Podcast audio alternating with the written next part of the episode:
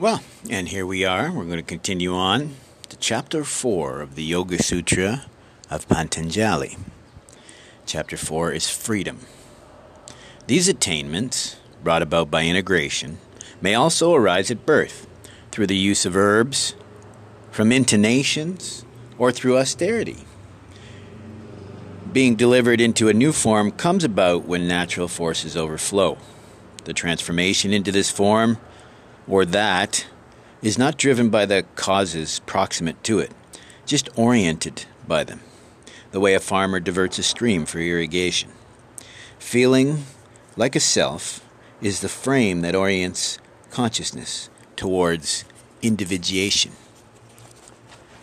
A succession of consciousnesses, generating a vast array of distinctive perceptions, appears to consolidate into one individual consciousness.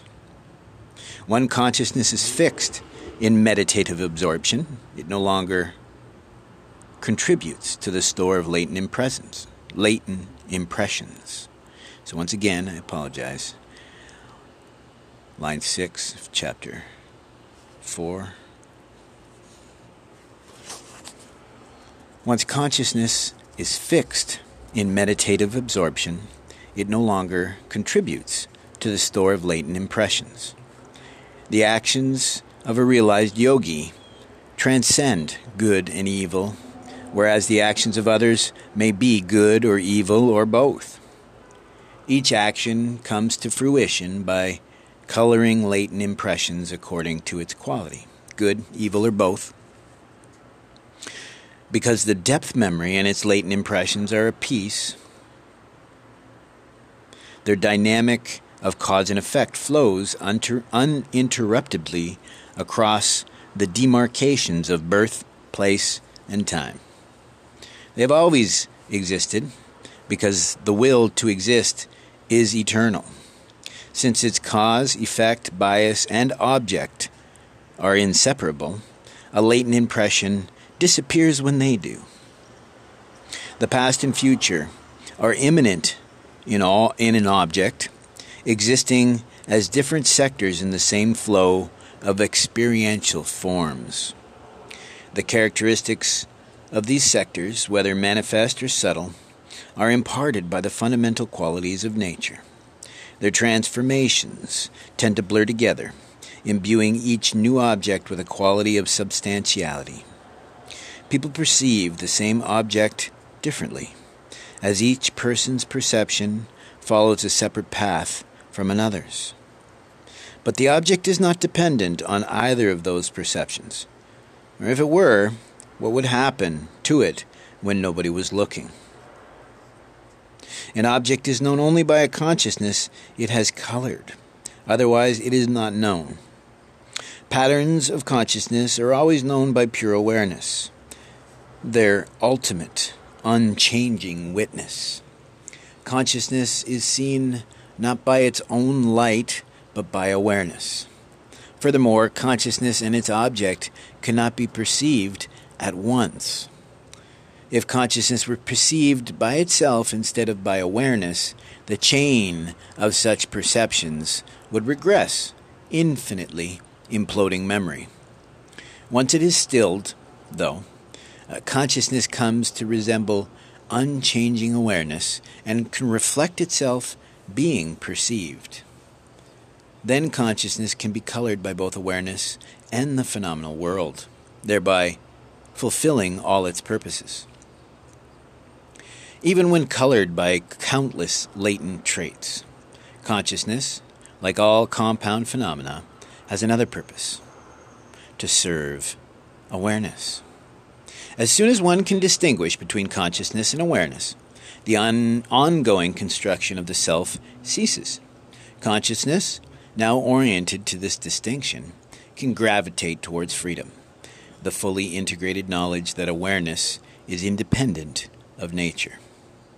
Any gaps in discriminating awareness allow distraction, uh, distracting thoughts to emerge from the store of latent impressions. These distractions can be subdued, as the causes of suffering were, by tracing them back to their origin or through meditative absorption.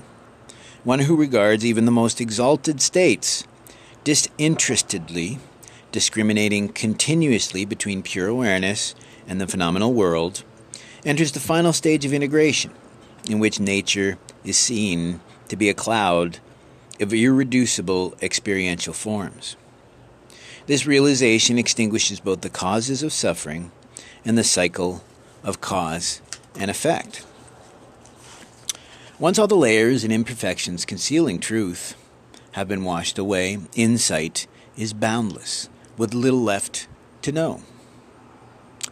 Then the seamless flow of reality, its transformations colored by the fundamental qualities, begins to break down, fulfilling the true mission of consciousness.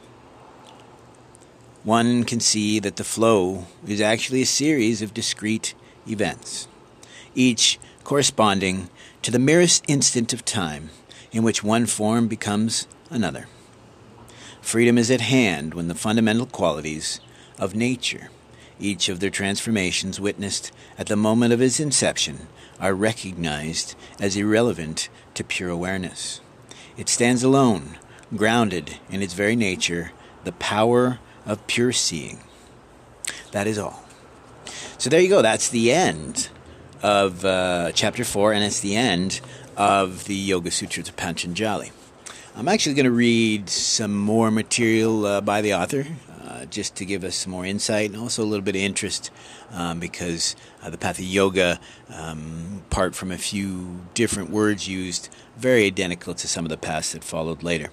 Uh, a couple things we want to maybe mention just in this chapter alone. Once again, we've seen uh, uh, subject object uh, duality. We've also seen uh, the three states, right? I've discussed this in previous uh, podcast. The illusory state, um, and there's the you know the perfection state, and then there's the diluted state. So I always use the example of um, uh, a person who is colorblind.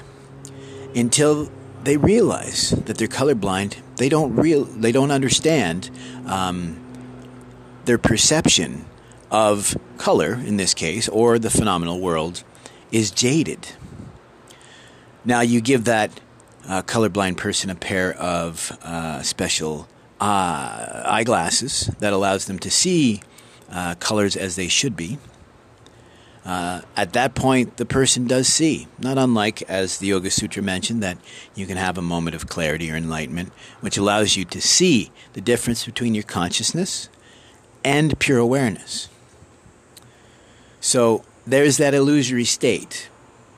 You don't understand, you can also transition to that state where you do understand that what you're perceiving isn't uh, reality, um, but still understand that you're not perceiving uh, reality as it is. Again, you're not in that state of uh, pure awareness.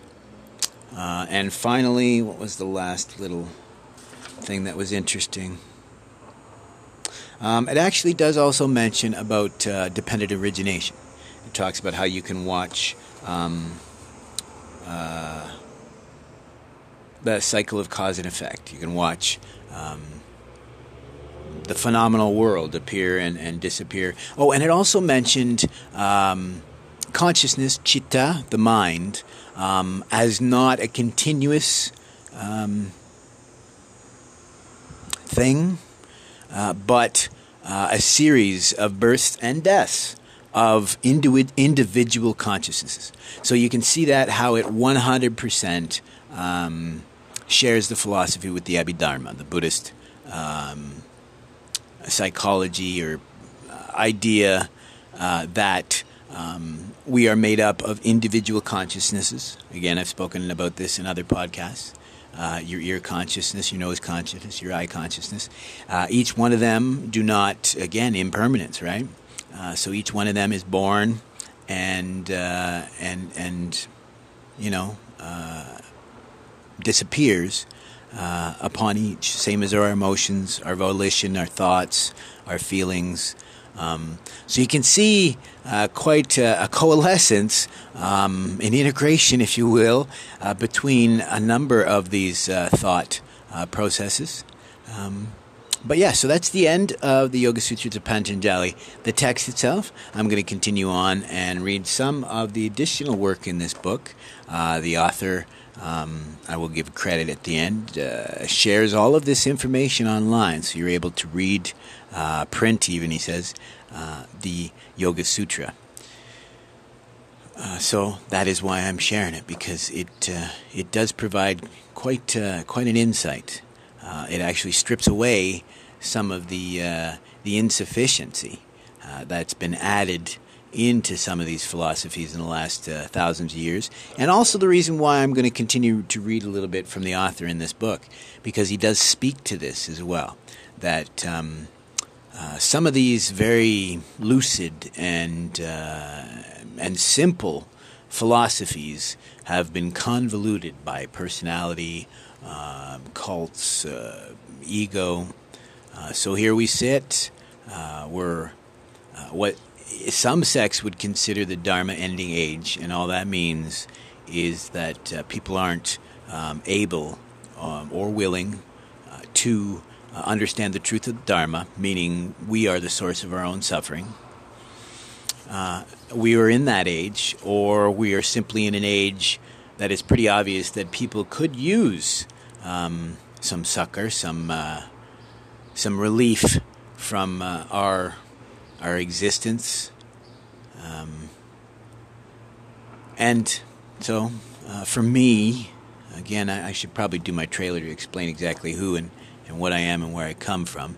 Uh, but for me, uh, having studied for 30 uh, odd years, I was always considered a bit of a heretic because um, I never applied a sect or a label uh, to my own belief uh, system, my own preference for thought and philosophy.